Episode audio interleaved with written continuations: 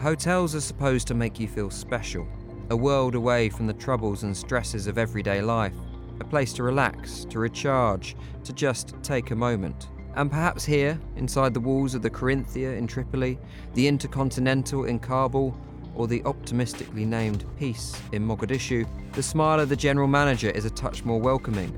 The shoulders relax just a little more as you walk through the lobby. The clicking of the door behind you is ever slightly more comforting.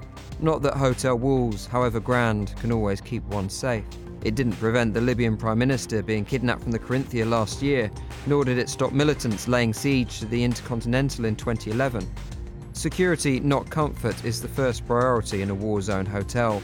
At the Peace, set up by Bashir Yusuf Osman in 2005, that security is not provided just inside the hotel walls. Osman offers guests venturing outside a Land Cruiser with blacked out windows, a Hilux packed with six gunmen carrying AK 47s and machine guns, a security advisor, and if you don't have one yourself, a flak jacket.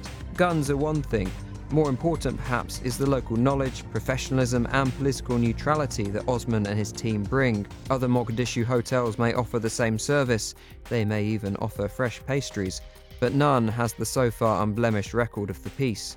One day, though, Osman hopes his hotels will be filled with tourists, not journalists. Right now, the Maltese owners of Tripoli's Corinthia would be happy with any guests. Like the Palestine in Baghdad and the Holiday Inn in Sarajevo, the Corinthia was filled with foreign journalists during the NATO led campaign to oust Libyan leader Muammar Gaddafi. Post war, its lobby became the place for businessmen to strike deals, and government officials and foreign diplomats to talk. Ministers lived there, and embassies took rooms. But last year's fighting in Tripoli has driven many of those guests away.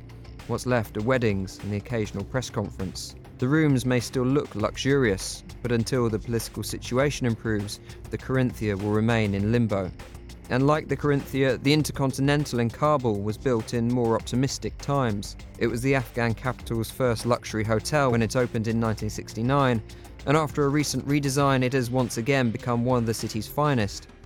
But Kabul is not on many people's holiday wish list, while the high prices for rooms mean it's out of range for most Afghans. Imported food has also become more difficult to attain, causing problems for the chef, Nasser Ali Habibullah, who has spent three decades perfecting his profiteroles.